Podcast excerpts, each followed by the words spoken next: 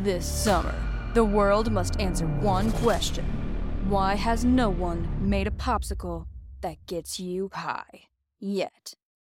That's right, it's summer, and it's time for you to get your hands on America's new favorite product, Danksicles.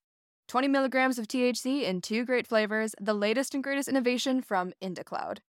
Is IndaCloud the greatest company to come out of America? Maybe. But what we do know for sure is that IndaCloud is the best way to get dispensary grade cannabis delivered directly to your door, 100% legally. Yes, they ship legally to all states. No medical card needed. Whether it's vapes as big as your head, flowers you won't find in your mom's garden, or of course, popsicles that get you high as. What are you waiting for?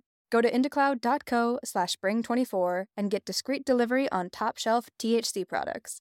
Head over to indacloud.co slash spring24. That's co, not com, to snag 30% off your first order.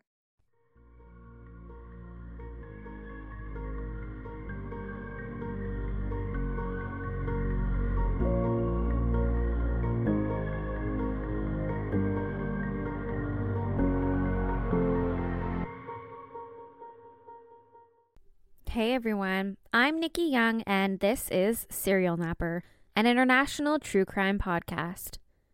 Before we get into tonight's case, I have a super exciting announcement. Well, I'm excited about it. I've finally launched my patron program. So, if you like the podcast, consider joining my Patreon program. You'll unlock benefits like bonus ad free episodes that are exclusive to patrons only. You'll get discounts on my merch store, a shout out on the show, exclusive access to my true crime discussion group, and more. I'm also going to be adding some fun options like co hosting opportunities and free gifts as we go along. If you're interested in all the details and want to become a patron, make sure you visit patron.podbean.com slash serialnapper. I'll also have the link in my show notes. Becky Watts was a 16 year old girl growing up with some of the same struggles that many of us have faced as teenagers. She was dealing with bullying, an eating disorder, a complicated relationship with her parents. In February of 2015, she went missing from her home in Bristol, UK. And while it was initially believed that she had run away from home, the real truth behind the matter could be found in the very home she lived in.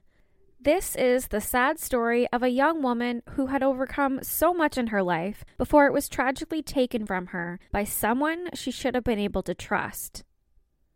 Tonight's episode is sponsored by the Grand Alpha Coffee Company, which is a veteran owned coffee company that sources and provides the freshest coffee on the internet. As the wife of a veteran, I always make a point to support veteran owned businesses, and I was stoked to see the incredibly caffeinated products that the Grand Alpha Coffee Company provides because no one knows what a great cup of coffee can do for the soul like a vet does. They pride themselves on quality and freshness because their coffee isn't roasted until the day it ships to their customers. The Grand Alpha Coffee Company also supports our military, veterans, and first responders, and they offer a lifetime discount code that is personalized to each person so that they can use it forever. I know I have lots of veterans who listen to my podcast, so make sure you get in touch for your own discount code. Visit grandalphacc.com or click the link in my show notes. Stay tuned halfway through tonight's episode to learn more about some of the goodies I found while shopping on their site. All right, let's jump in. Rebecca Marie Watts, better known as Becky or Bex, was born on June 3, 1998, to her parents Tanya Watts and Darren Galsworthy. She had beautiful brown hair that looked red when the sun hit it the right way, and she had these big hazel eyes. Just a beautiful young lady who was growing into an even more beautiful young woman. Her parents were no longer together. They had a very much on again, off again type of relationship that was more off than was on when she was born. In fact, when Becky was born, her father wasn't even sure if she was his, but he was smitten with her right away, and the two were very close as the years went by. Also, it was later confirmed through DNA testing that Becky was his. And while she kept her mother's maiden name, she actually lived with her father, Darren, and her stepmother, Angie. Her father, Darren, had been in a relationship with her stepmother, Angie, since Becky was only two years old. So Angie was pretty much a second mother to her, and she was like a daughter to Angie. Becky's birth mother, Tanya, had financial difficulties, and so Becky had almost always lived with her father and her stepmother. Becky also had an older brother named Daniel, who had also lived with their father and stepmother, but in later years, he moved back in with their mother, Tanya. Now, stepmom Angie was said to be an incredibly kind and loving person. She loved children and really felt like Becky was her very own daughter. Angie also had a son of her own from a previous marriage named Nathan Matthews, who was around 10 years older than Becky.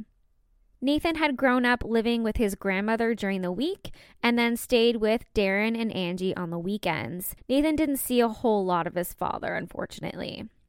Growing up in the household, there was now Angie, her son Nathan, Darren and his two children, Danny and Becky. And as with most families who try to combine and make it work, there were some kinks to work out. Becky was too young to know that anything was any different. Danny was just excited to now have this new older brother Nathan to play with, but Nathan was old enough to notice all the nuances. And honestly, he was a little bit jealous. He was now only spending time on the house on the weekends, and his mother was caring for two other children, two children other than him. And because of this, he was a little bit overprotective of his mom. He didn't really like sharing his mother's love and attention with the other kids in the home, and personally, this sounds like a very natural reaction and response to me. Now, back to Becky. She was a very shy kid, like seriously shy. When she went to primary school, she was so shy that she wouldn't let Angie leave her at the school. I can relate, I was pretty much the same way. But it was so bad that eventually Angie decided to become an unpaid classroom helper so that she could stay close to her. It got worse during secondary school when Becky was bullied over her weight, and she became anorexic at the age of only 13. She dropped to less than 83 pounds, so she was tiny, tiny, tiny. Looking at her photos, she was never overweight, not even before the anorexia. These girls in school were just being cruel. But she would come home from school crying every day, and she even refused to go to school at one point, which meant she fell behind in her grades and she had to be home tutored. Her father would say, Becky was bullied about her weight, and we almost lost her to anorexia. But with a lot of care from us and hospital education, we were able to get our Becky back. And Becky, unfortunately, wasn't only bullied at school, she was also bullied at home by her stepbrother Nathan. Remember, Nathan is 10 years older than Becky, so the two never really had a chance to bond like a brother and sister might. If anything, Nathan just felt jealous of Becky and her relationship with his mom. He would make fun of her looks and her weight. He would call her fat, even knowing that she was battling with anorexia. Thankfully, she was able to recover from her eating disorder, but she continued to struggle with depression and anxiety. Because of her mental and physical health issues, and the fact that she was removed from her birth mother's home and placed in the care of her father and stepmother, she had been seen by a number of professionals over the years. At one point in her life, Becky had been the victim of sexting at the hands of another young peer at her school who told her that the explicit pictures that she sent would be posted online. Becky told caseworkers about this incident sometime around May 2014 and said she was worried her father would throw her out of the house if he found out. This was a threat that he had actually carried out in the past.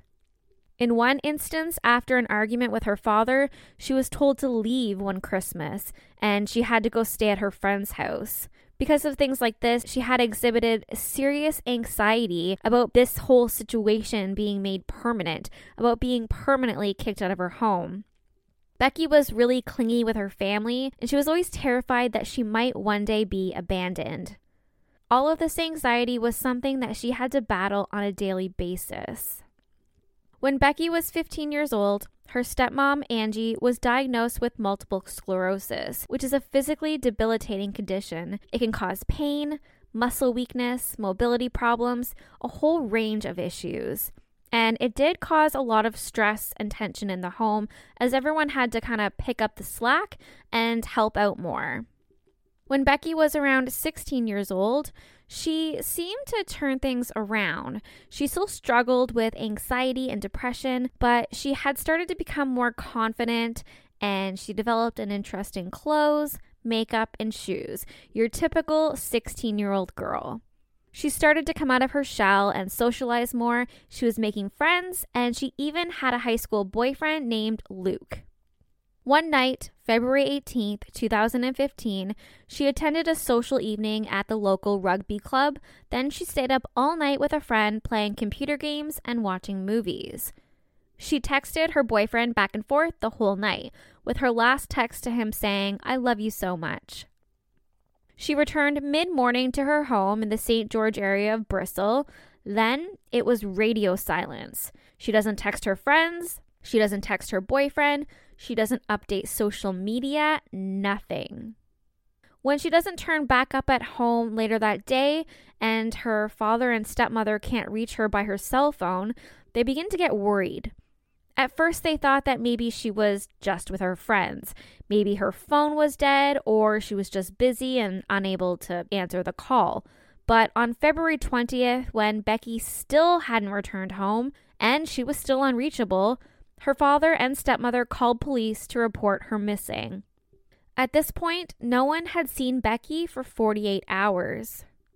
When police showed up at the home to take a report, they found that her phone, laptop, and tablet computer were missing from the house, but she hadn't taken any money or spare clothes with her. They spoke with family and friends who were gathered at the home now and discovered that she didn't tell anyone that she was going anywhere. Last time they had spoken to her, everything seemed completely fine, completely normal, and she never mentioned leaving or running away. It was completely out of character for Becky to just leave like this, especially without telling her boyfriend, who she was really close to. Then, while police are collecting everyone's statement, a young woman by the name of Shauna Hoare speaks up, and that's H O A R E, and she says she has a bit of information that might help. Shauna is the girlfriend of that stepbrother, Nathan. Shauna and Nathan had an interesting relationship that we'll get into a bit later, but the two met and began a relationship when Shauna was just 14 or 15 years old and Nathan was in his early 20s. Yeah, gross. Shauna said that she had been in the family home on February 19th, the day that Becky went missing, because she was there with Nathan helping to take care of his mother, Angie. She believed that she had heard Becky in the house that morning. She never actually saw Becky, but she thought she heard her moving around the home and that she heard her stomping down the stairs and then the front door slammed. So she had assumed it had been Becky leaving the home. With this information in mind, police initially thought that she had likely just run off, so they didn't really put a whole lot of importance on finding her right away. They thought that she was likely just another teen runaway, but Becky's parents knew better. Becky did like to go out with her friends and did often spend time away from the home, but the fact that she wasn't in contact with anyone, not even her boyfriend, gave them the feeling that something was very wrong. So they did what they could and they turned to social media for help. They started a social media campaign with the hashtag FindBecky. It had her missing poster attached to it with her photo and description. Over 2 million people would be reached through this social media campaign, but even still, they were no closer to finding out where Becky was. She seemed to have vanished. Nobody had seen her. On February 22nd, Avon and Somerset police made their first appeal for information about Becky's disappearance, and the following day, her father and grandmother appeared at a press conference, appealing for her return. Her family believed that she hadn't run away at all and that she had likely been kidnapped. I'm going to play a clip of Becky's father, Darren, appealing for her safe return in a media interview. Just a warning, it might break your heart. But if you can see this, get in contact. And if anyone out there knows something, just tell us. Just bring her home safe. If you've got her, then put her somewhere we can find her. We want her home, please. Police searched the area for Becky, along with hundreds of volunteers from the community who all came together to look for her. They searched the woods, the lakes, parks, any abandoned buildings, but nothing was found. While the searches were happening around the area of Bristol, police continued to interview those who were closest to Becky just to see if there was any more information maybe they had forgotten, anything that could help point them in the direction of Becky. One of the pieces of information that just didn't seem to sit right with police was the detail given by Shauna Hoare, Nathan's girlfriend. So they focused much of their efforts on these two. In Shauna's interview, she seemed to be really giggly, kind of nervous. She was bouncing around, which they felt was inappropriate in a situation that was so serious. In Nathan's interview, he was the complete opposite. He acted like he was almost bored, irritated, like he could care less that his stepsister was missing. Police felt like something was just off with these two, but again, it was just a hunch. They had no actual proof to back it up.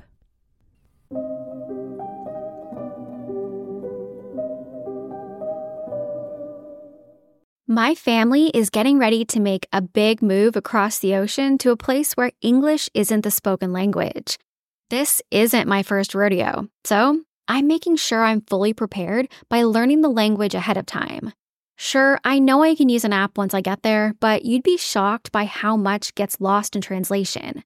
I want to talk like a local, which is why I'm excited to use Rosetta Stone, the most trusted language learning program available on desktop or as an app. Rosetta Stone truly immerses you in the language you want to learn and has been a trusted expert for 30 years with millions of users and 25 languages offered, including Spanish, French, Italian, German, and more. Rosetta Stone helps you to think in the language you're learning using an intuitive process that's designed for long term retention. Their built in true accent feature gives you feedback on your pronunciation so that you're easily understood by native speakers. They have convenient desktop and app options, so you can learn on the go. And they offer a lifetime membership that includes all 25 languages at an incredible value. And now you can save even more with 50% off. Don't put off learning that language. There's no better time than right now to get started. For a very limited time, Serial Napper listeners can get Rosetta Stone's lifetime membership for 50% off. Visit rosettastone.com slash today. That's 50% off unlimited access to 25 language courses for the rest of your life. Redeem your 50% off at rosettastone.com slash today today.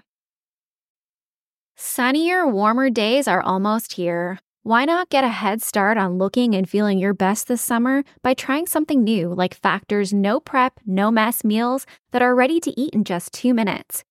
Get a helping hand to meet your wellness goals with Factor's chef crafted meals that include different nutritional options like Calorie Smart Protein Plus, and Keto. Healthy meal planning has never looked so good with Factor's fresh, never frozen meals that are also dietitian approved. No matter how busy you are, Factor can help kickstart and maintain a new healthy routine by making it easy to enjoy nutritious meals on the go. Plus, you'll never get bored eating the same thing every day because they offer 35 different meals and more than 60 add ons to choose from every week. We're talking restaurant quality meals that feature premium ingredients like filet mignon, shrimp, and blackened salmon because eating healthy doesn't have to be boring. Personally, I love not having to overthink what I'm going to eat every single day because that's half the battle. And I don't have to bother with shopping, prepping, cooking, or cleaning up. But the best part is, these meals are delicious with ingredients you can trust. Crush your wellness goals this May. Head to factormeals.com slash napper50 and use code napper50 to get 50% off your first box plus 20% off your next month. That's code NAPPER50 at factormeals.com slash NAPPER50 to get 50% off your first box plus 20% off your next month while your subscription is active. Okay, let's take a minute to talk about Nathan and Shauna. Nathan had studied to be an electrician, but he failed the course and he ended up becoming a delivery driver for Domino's Pizza and a Chinese restaurant.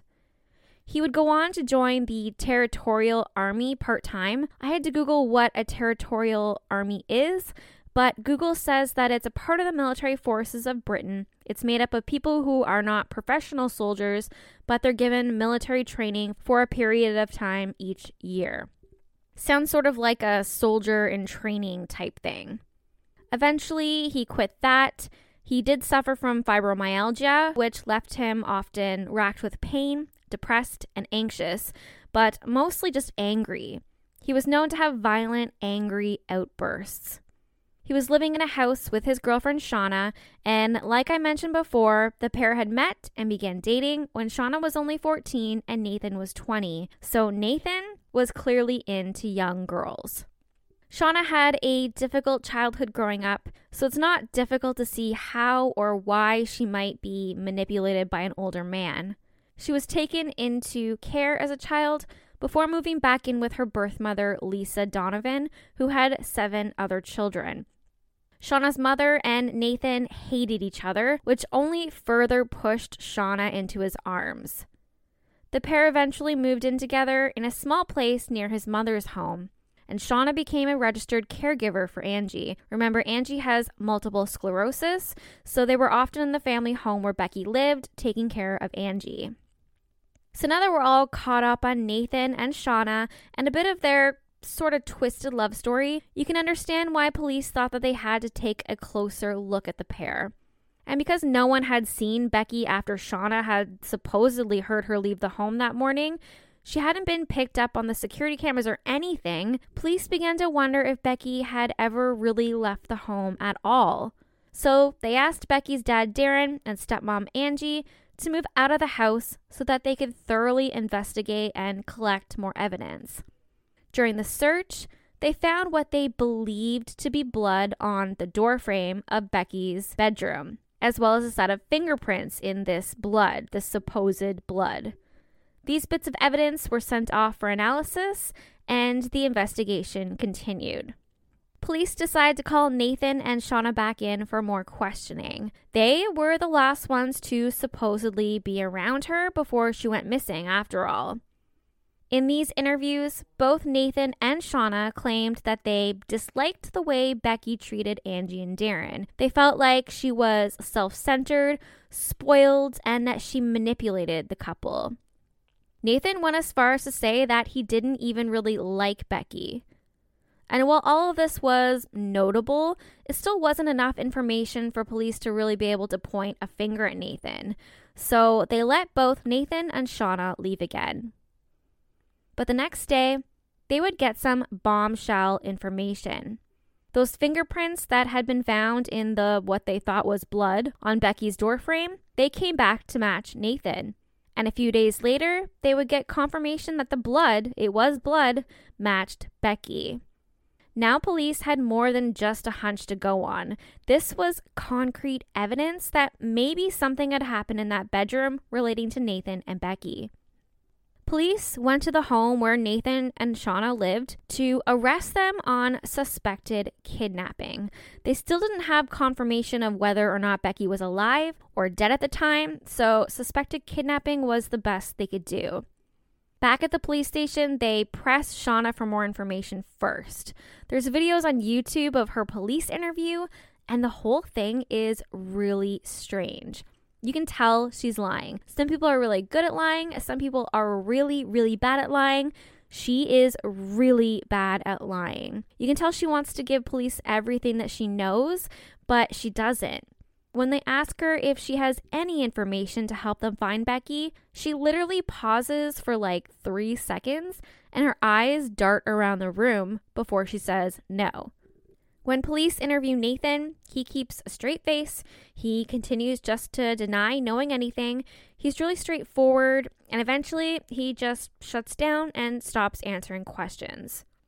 While these interviews are happening, of course, there's a search happening at their home, which is cluttered, filthy. It's it's it's gross. They lived in a bedroom with a toaster and a kettle next to the bed so that they didn't have to get up to eat and drink. That's how filthy and lazy this pair were. The whole house was just stacked with belongings and trash. It looked like it was straight out of an episode of Hoarders. The only thing clean in that entire house was the bathtub in the upstairs bathroom, which was spotless and very obviously cleaned on purpose. Police also found receipts, which included a circular saw, goggles, and a face mask. With the information that was included on the receipt, they were able to go to the store and pull up the security video footage, which showed Nathan and Shauna wandering around the store casually and then checking out with their brand new saw, goggles, and face mask. Now, with all of this new evidence, police went back to question Nathan and he crumbled. As soon as they mentioned the upstairs bathtub, the bloody fingerprint, he just gave it all up. He knew it was over. So he said he wanted to speak to his lawyer and he prepared a written confession as to what he had done, supposedly. Anyway, here is what his statement said I, Nathan Charles Matthews, date of birth 9 of January 1987, accept that I am responsible for the death of Rebecca Watts. On the 19th of February 2015, I attended 18 Crown Hill, St. George, Bristol with my girlfriend, Shauna Hoare. 18 Crown Hill is where my mother lives with Darren Galsworthy. Rebecca Watts also lived there. Shauna is my mother's registered carer, so we regularly go to the house to help with housework and other help my mother needs. Although we usually went there on Mondays, Wednesdays, and Fridays, we did also go there on other days. On Thursday, the 19th of February, part of the reason for going around was to return a tin to my grandmother. My grandmother was due to take my mother to a medical appointment and bring her back. In my car, I had a large bag, a stun device, handcuffs, tape, and a mask. I had developed an idea to scare Rebecca by kidnapping her. I wanted to kidnap her to scare her and teach her a lesson. I believed that she was selfish and her behavior towards my mother was a risk to her health. When we go to 18 Crown Hill, we let ourselves in with the key my mother had left in the recycling box. Upon entering the property, we all went to the front room. A few minutes after arriving, Shauna said she wanted a cigarette and went into the garden. When they were in the garden, I went to the boot of my car and took out a bag which contained the other items. I took everything upstairs to the landing. I think I then took the items out of the bag before knocking on Rebecca's door. She replied, What? or Hello? And I said, Can I see you a minute? or similar words. Rebecca then opened the door. I am wearing a mask. I cannot be sure which order things happened immediately after she came to the door, but I used the items I had to subdue Rebecca. During a short struggle, my mask slipped, and Rebecca was able to see my face. That caused me to panic, and I strangled her while she was partially in the bag. I collected the items I had used, put them and Rebecca into the bag, and zipped up the bag. I also took her phone, tablet, and laptop together with shoes, some clothes, and a duvet cover from the spare room in a separate bag. I took everything downstairs and I put it into the boot of my car. Back in the house, I waited to hear Shauna, then slammed the front door shut. Before going into the front room, I checked that Shauna was not in that room and then go in and sit, then go and sit on the sofa.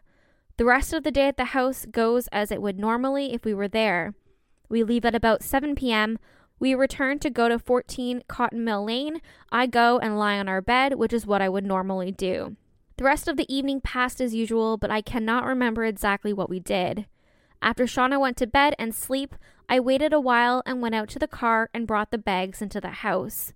The following day, we went back around to 18 Crown Hill, and I tried to behave. I tried to behave as normal as I could. When we returned to 14 Cotton Mill Lane, I again waited for Shauna to go to sleep. This time, I collect the bag with Rebecca's body and take it to the bathroom. I took the body out of the bag and placed it in the bath. In order to stop Shauna using the bathroom, the following morning, I poured drain cleaner down the toilet so I could tell Shauna it was blocked again. The toilet would often go blocked, and when that happened, I knew Shauna would not go into the bathroom. My memory of the days that followed is not perfect, so I'm not sure which day I returned to 14 Cotton Mill Lane, having left Shauna at my mother's, but I think it was Saturday. When I got back to 14 Cotton Mill Lane, I tried to dispose of the body by cutting it up with a circular saw. Initially, I wrapped up the body parts and took them back downstairs and hid them. I'm not sure how many days later, but on another day, I took the body, the saw, and the other items to 9 Barton Court, Barton Hill, and placed them in a garden shed. I took them to the address with two other people. I did not tell them what was in the bags and box. I said I would collect them in a few days. I have chosen to give my account by means of a written statement because I believe I have mental health and learning difficulties that make it difficult for me to say out loud. Also, I find it difficult to express the detail in this account in spoken words. I would like to add that my denials to date have been motivated in part by a wish to avoid the pain and disappointment these omissions would cause to my partner and family. The statement was written by my solicitor, but it has been read by me, and I confirm that this is an accurate account. Shauna did not know anything about me causing the death of Rebecca or my attempt to dispose of and hide the body. Had she known, she would have reported me to the police. So, yeah. To summarize, Nathan says he did all of this alone and Shauna knew nothing of it and that this was initially just a plan to scare Becky because Becky was rude to his mother. Can we just take a second to talk about the absolute horseshit that this was and is? There's no way that Shauna stood outside having a smoke while Nathan killed Becky. There's no way that back at their home, he was able to dismember her in the bathtub while Shauna knew nothing of it. It's not believable to me, and it definitely was not believable to the police. It turned out Shauna was pregnant with twins. Yep, she was pregnant with Nathan's twins. And this might be one reason why Nathan wanted to keep her out of prison. When police go back to question Shauna, telling her that Nathan had just confessed to killing Becky, she acts surprised, like she's just hearing this information for the first time. It almost seems like this was always the plan that if they were caught, Nathan would take the fall for Shauna and Shauna would just deny any involvement until the bitter end. While all of this is happening, police go to collect Becky Watts' dismembered body, which is found in eight separate parts. They're hidden behind a garden shed on a neighbor's property. The garden shed was owned by friends of the couple, Karl Demetrius and his partner Jaydene Parsons, who later admitted to assisting Nathan. They had reportedly been offered a share of 10,000 pounds by Nathan to help him out. Nathan is officially charged with the murder of his stepsister Becky Watts. Police don't have any evidence against Shauna, but they feel as if she knows more than what she's saying. So even though they're arresting Nathan now, they continue to investigate Shauna. That's when they discover some disgusting, horrifying text messages between the couple. Nathan and Shauna had exchanged intimate messages about kidnapping young petite girls in the months leading up to Becky's murder. In one message, Nathan wrote to Shauna, Fuck, you bring me back two pretty schoolgirls then. Shauna replies, LOL, yeah, I'll just kidnap them from school. Later on the same day, Shauna sent Nathan a message that said, Just went to Costcutter and saw a very pretty petite girl. Almost knocked her out to bring home. LOL. XOXO. Less than a minute later, Nathan responds, Don't you almost me. Now fucking do it, bitch. Shauna replies, LMFAO, yeah, I'll just go back in time to when I saw her, time travel with her to our attic, lol. Police confiscated other evidence of their perverted obsession their phones, computers. They were both used to access porn that was focused on teens, young women dressed as schoolgirls, and threesomes. They had enough evidence to originally charge Shauna with perverting the course of justice, but that was later changed to murder. Nathan and Shauna were also charged with conspiracy to kidnap, preventing the lawful burial of a body, and possession of an illegal weapon. The couple were also charged with four unrelated counts of making indecent images of children. In court, the family had to hear of the horrific way that 16 year old Becky was killed. Becky had suffered more than 40 bruises to her body, as well as 19 knife wounds, which were inflicted after her death. She had been dismembered, packaged up in cling film, wrapped in bath mats and a shower curtain, and then hidden away in a suitcase. Nathan stuck to his story. He admitted to killing Becky, but he denied committing murder, instead, claimed manslaughter, telling the court that he had tried to kidnap her as a way of scaring her, but the plan went wrong and he accidentally killed her. Which, okay, that's absolute bullshit, but cool. And Nathan insisted the killing took place while Shauna was in the garden and that she wasn't involved. And Shauna, who also denied the murder, said that she had no knowledge of or involvement in Becky's death. She also said those text messages about kidnapping schoolgirls in the month before, they were just unfortunate and sarcastic. The trial lasted almost five weeks, and in the end, only Nathan Matthews was found guilty of murder and was sentenced to 33 years in prison. Shauna Hoare was instead found guilty of manslaughter and is currently serving 17 years. Now, as far as Becky's father Darren and stepmother Angie, they had a lot to deal with going through all of this mess. It was Angie's biological son who had murdered Darren's biological daughter, and they now had to pick up the pieces. Darren admitted that initially he blamed his wife for bringing his daughter's killer into the world, but he has since stuck by Angie's side throughout it all. Really, she had lost a daughter too. She had pretty much raised her, so they were both victims in this. The latest news article I read said that Angie's health has gone way downhill since the murder. She's now in a wheelchair, and her dying wish is that she can be buried next to Becky. When talking about her son, she said in a media interview, I want to know why it happened. I just want to see that he feels guilty. I want to know that he understands what he's done, not only to Becky, but to me as well. I want him to know that he's destroyed my life and that soon I'll be dead and I'll die broken-hearted. I'll ask him why. I'll tell Nathan I can never forgive him for what he's done. I'm going to plead with him to let me visit him in jail. This article was from 2016, so I'm not sure what the latest update or if she's even still alive. I couldn't find anything from this year or last year. Becky's father, Darren, he wrote a really heartbreaking and a very detailed book. I highly recommend checking it out if you want to know more about Becky and this story. It's called Evil Within. This poor man has suffered so much, and I hope wherever he is now that he's found a bit of peace in his heart. The only updates on Nathan Matthews that I found are regarding how he's been bullied in prison, like I give a fuck. And as for Shauna Hoare, well, apparently she's at a really nice facility that has dance, meditation, yoga, movie night, and no, I'm not kidding. Last I heard, she was also asking for permission to marry her prison girlfriend. So I guess things are going well for her. In the end, the only person that matters here is Becky Watts and her family. You guys hug your loved ones a little tighter tonight. Becky Watts' story is a reminder that our babies don't stay babies for long, and they are such a precious gift to us all. Life is too short. That's it for me tonight. I'd like to once again thank my sponsor. Make sure you check out Grand Alpha Coffee Company at grandalphacc.com, a veteran owned business that gives back to other veterans. As for me, if you want to reach out, you can find me on Facebook at Serial Napper.